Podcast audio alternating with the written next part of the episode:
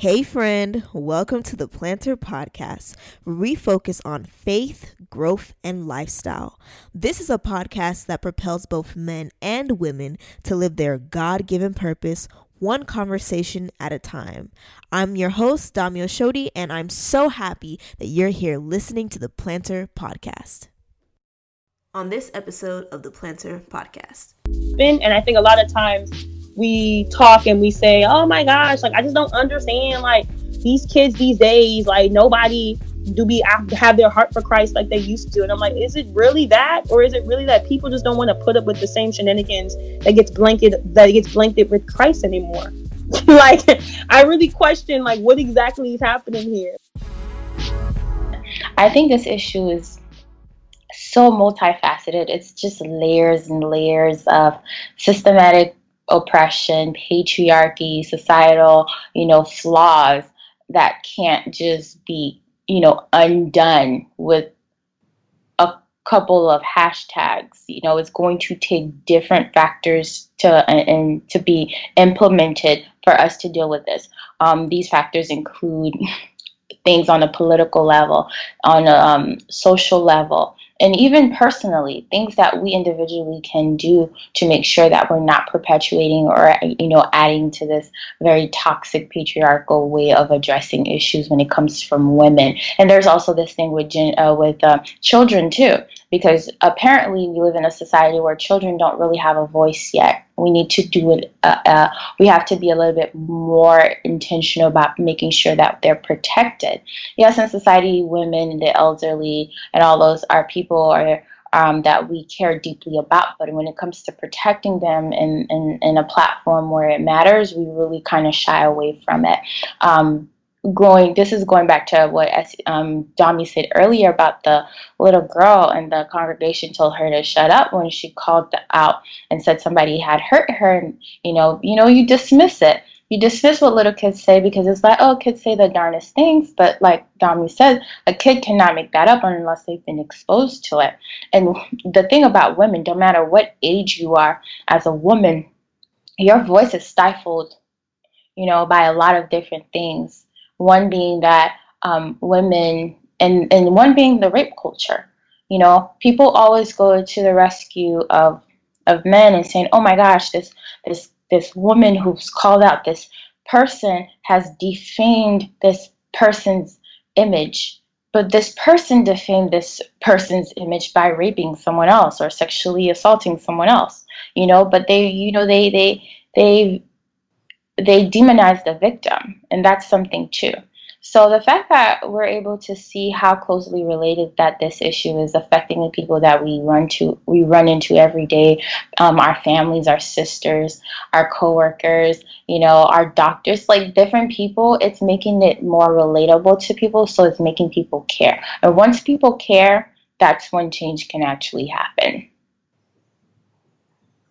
True, true. What about you, Essie? What do you think? I think there's no need in echoing um Tanika's thoughts. So I think that I agree.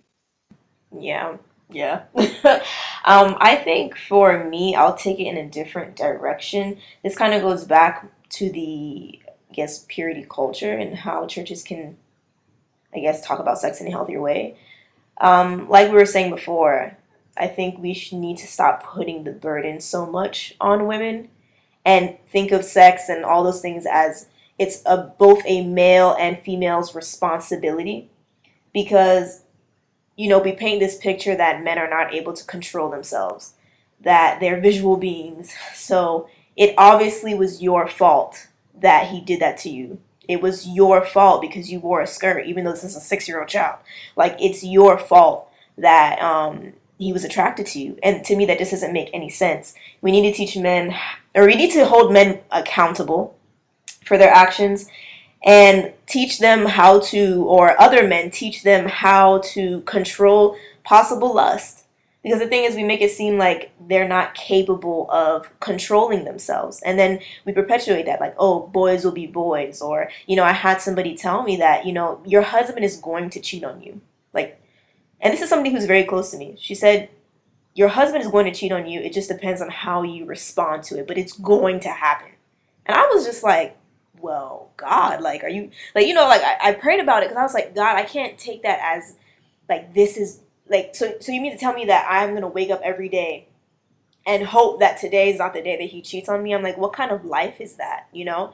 And through that, God kind of revealed to me the importance of having boundaries and self control, like during your dating time and all those things, learning how to control yourself so you don't fall into temptations like that. But what I'm trying to say here is how we can talk about sex health like in a better way. We need to put the responsibility as equal on men and women, especially when it comes to modesty, as you were saying. Like it's like you know i have a body like we all have bodies on this like everybody here like we all thick you know no matter what we wear it's going to sometimes come off i guess in a quote unquote sexual manner but it's not my fault i'm just wearing a dress you feels so it's just like i shouldn't have the burden put on me that oh because it's what you wore um, this is why he's lustful or this because of what he wore that's what made him attracted to kids or because of what you wore um, that's why he, uh, he feels that he has the right to touch you any way that he feels like it. Because you know, some men do believe that um, they have the ability to touch women any type of way, to, depending on what how they're dressed. Like like you give them that right, which is completely incorrect. So I would say we need to really put the focus again on both men and women and teach both men and women how to be modest not just how they dress, but in their minds to renew their minds. Like the men that are in the church, like teach the younger men, like that are struggling, and women too, because I mean, women lust and women, you know, we're human beings, but we need to, yeah, just just be better. Like t- teach us or help help us learn how to control our thoughts, to have more pure thoughts that we're not thinking that it's okay to just touch anybody at any age, anyhow. I think that's my two cents on that question. Well, so. I think that we should expound on that more because in order okay. think the, for that to actually happen, is that we have to address patriarchy and address the system and address how it's embedded and perpetuated within the Christian faith. Mm-hmm. Um, because there are narrative. The only reason why men we're taught to perceive well, the only reason why we're taught to perceive ourselves and perceive women and men in such ways is because that's how we're taught within the system and that's what we're taught like we're taught different narratives about what's masculine and what's feminine um and how that should be scripted in both women and men so like we're taught that men are these aggressive animalistic uncontrolled well we'll say aggressive um very like animalistic very like you know, take charge, whatever. Like we kind of taught, we kind of teach these things and teach these narratives. Um, and then we perpetuate that even within our own faith. And then we teach certain narratives about women that they're submissive, they are servants, um, they are should be mute. Um, there's just certain things that we teach that are that are embedded in the way that um, we we view and we see things. And even when you talk about oh, you know, women, um, um, um, men feeling like they can do things. I mean, like it's perpetuated, right?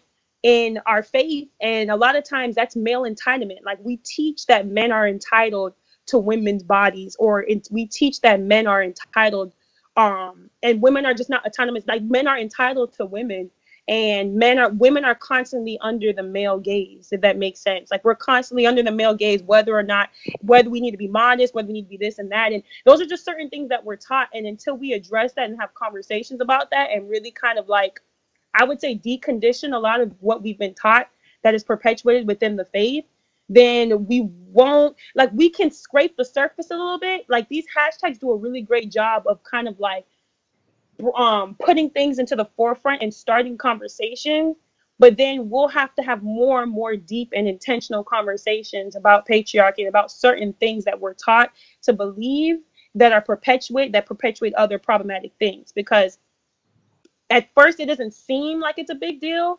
until we see it show up in more drastic ways such as assault or such as discrimination or violence or rape or whatever so I think that all the things that you mentioned connect back to just the system of how we're taught to perceive like how we're taught to view masculinity and how that should be scripted in men, and the fact that we um, we perpetuate male entitlement.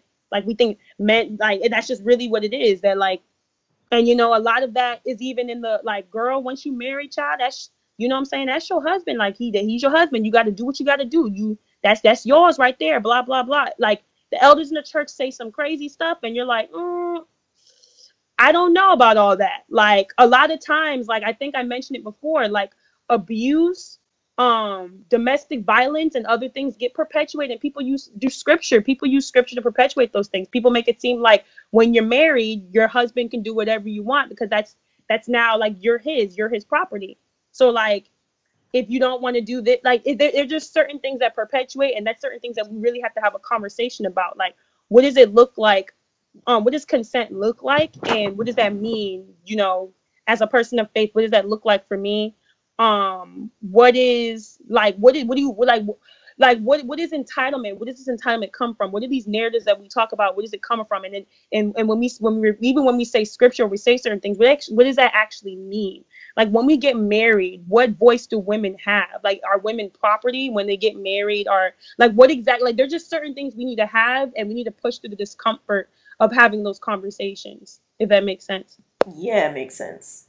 100% sense. And um, I would say also that sometimes uh, the church can limit people to critically think.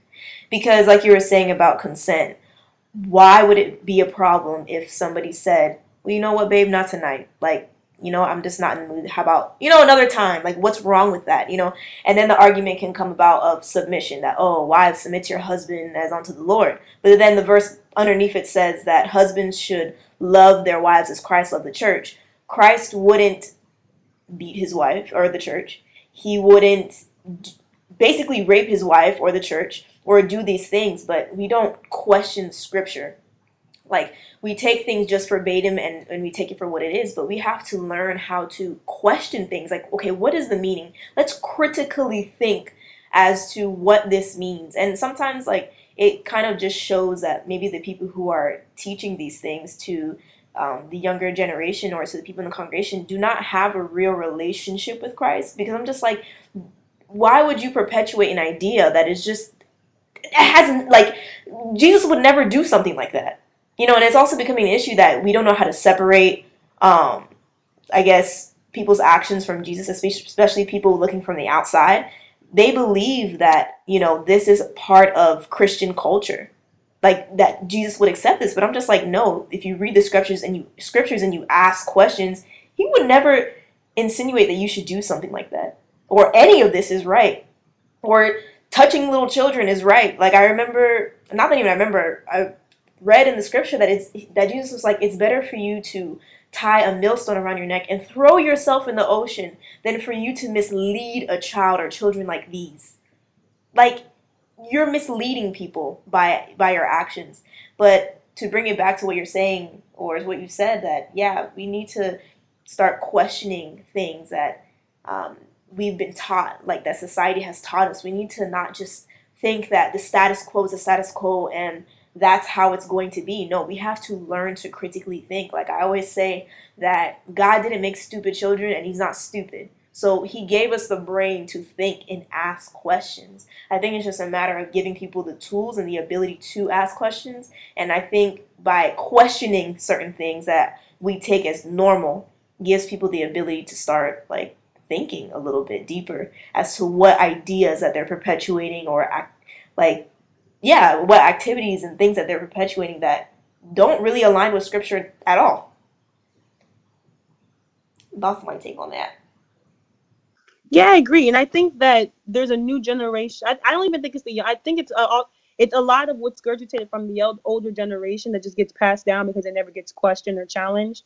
And I think that as a result, there's just a lot of young people in frustration that are just leaving the church and that are walking away and they're finding their own journey um, and they're discovering things on their own and they're just figuring it out themselves. And um, even if it takes them even if it takes them out like outside the church holding high holding a service or whatever or bible study in their own house or their friend's house or whatever or on the block people are just finding their own ways and finding their own journey simply because like there's just certain things that are just not being challenged or being discussed and it just can't continue to happen. And i think a lot of times we talk and we say oh my gosh like i just don't understand like these kids these days like nobody do be ah, have their heart for christ like they used to. And i'm like is it really that or is it really that people just don't want to put up with the same shenanigans that gets blanketed that gets blanketed with christ anymore?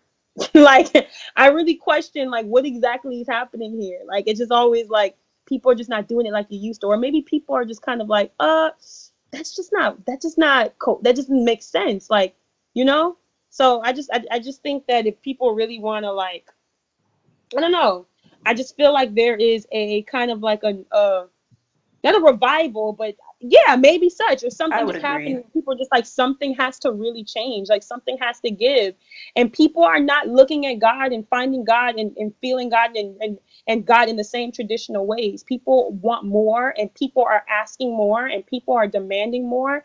And I think rightfully so, it calls for it. I mean, time something's got to give. It happened in, in the Bible, so something's got to give where people where times are changing everything's changing and people are questioning and they demanding more and they need more and yeah yeah mm-hmm. i think what you said was is head on Esty.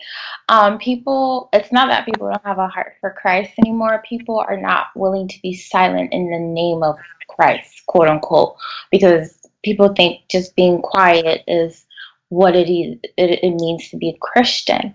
Um, I think honestly, to tell you the truth, this is what happens from generational, um, just been a generation's worth of pain and abuse. At the end of the day, we are human beings. This is a human experience. Being Christian is a human experience because at the end of the day, we're still human. You can't tell me repeated, perpetuated, toxic, um, actions are not going to affect your human experience. There and, and this issue that we're talking about bleeds into other subjects such as mental illness, you know, and then there is trauma that happens when someone is sexually assaulted, especially as a child. And, and if and if we take the route of being silent instead of actually dealing with the issue, you're gonna grow up having kids who are now traumatized adults suffering from mental illness.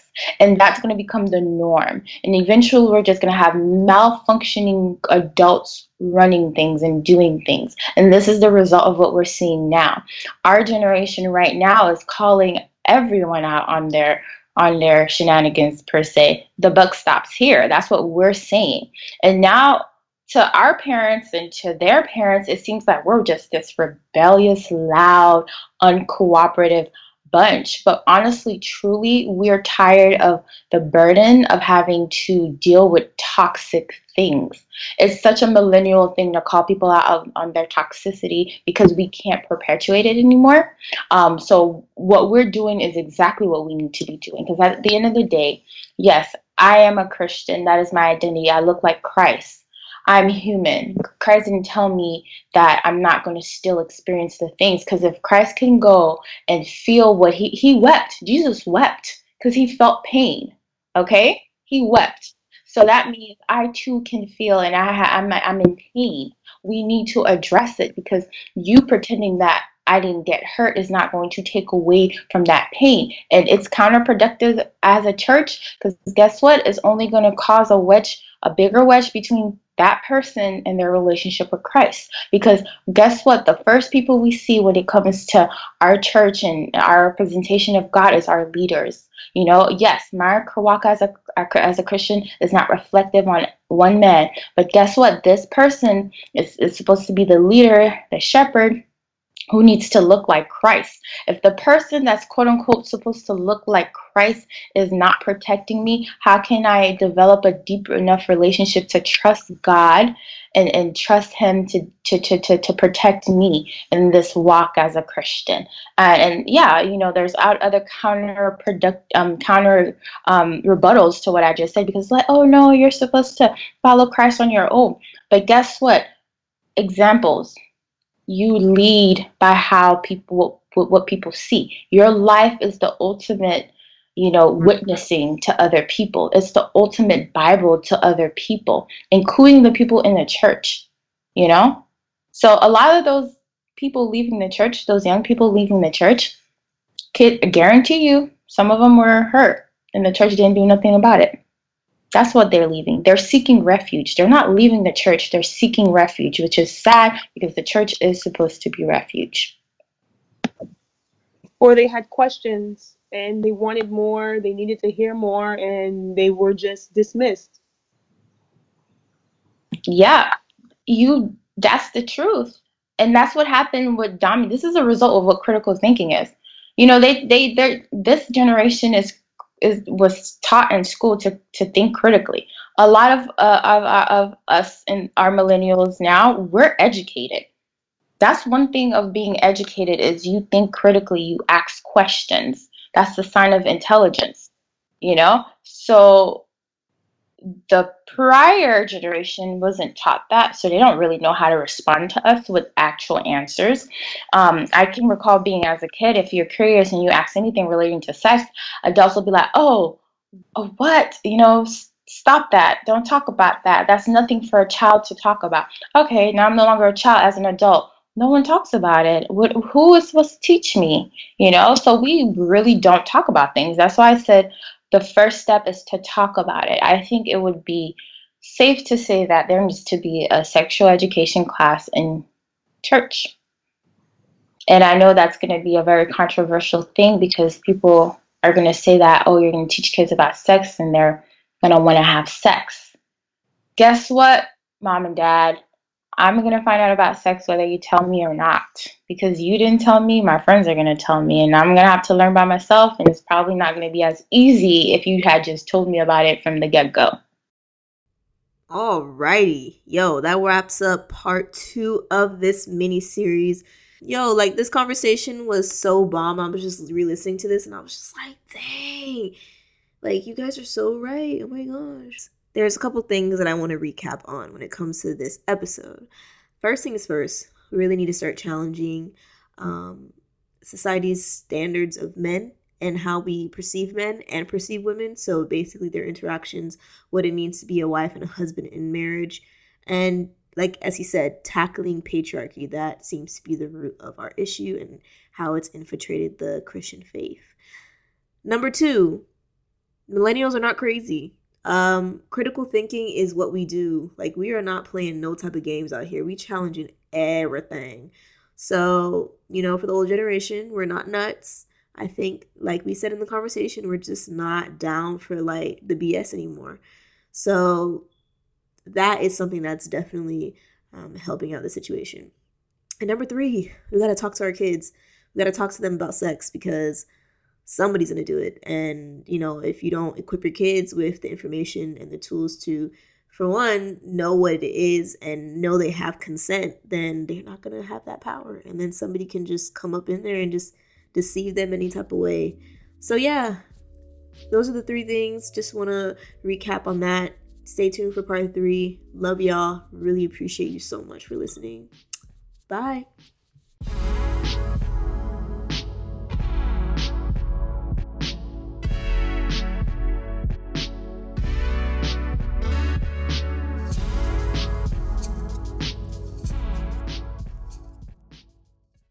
Thank you so much for listening to the Plannter Podcast. If you are absolutely loving the content that the Plannter is creating, well, go ahead and subscribe to the Plannter on iTunes. For more updates and staying connected with me, you can also subscribe to the Plannter at theplannter.com. So that's T H E P L A N N T E R.com. To become a part of our community, uh, you can find us on Facebook at The Plannter Community to stay connected with like minded individuals who are trying to grow just like you. And you can find the plannter on all social media handles at the plannter. So thank you so much for listening, and I'll speak to you on the next episode.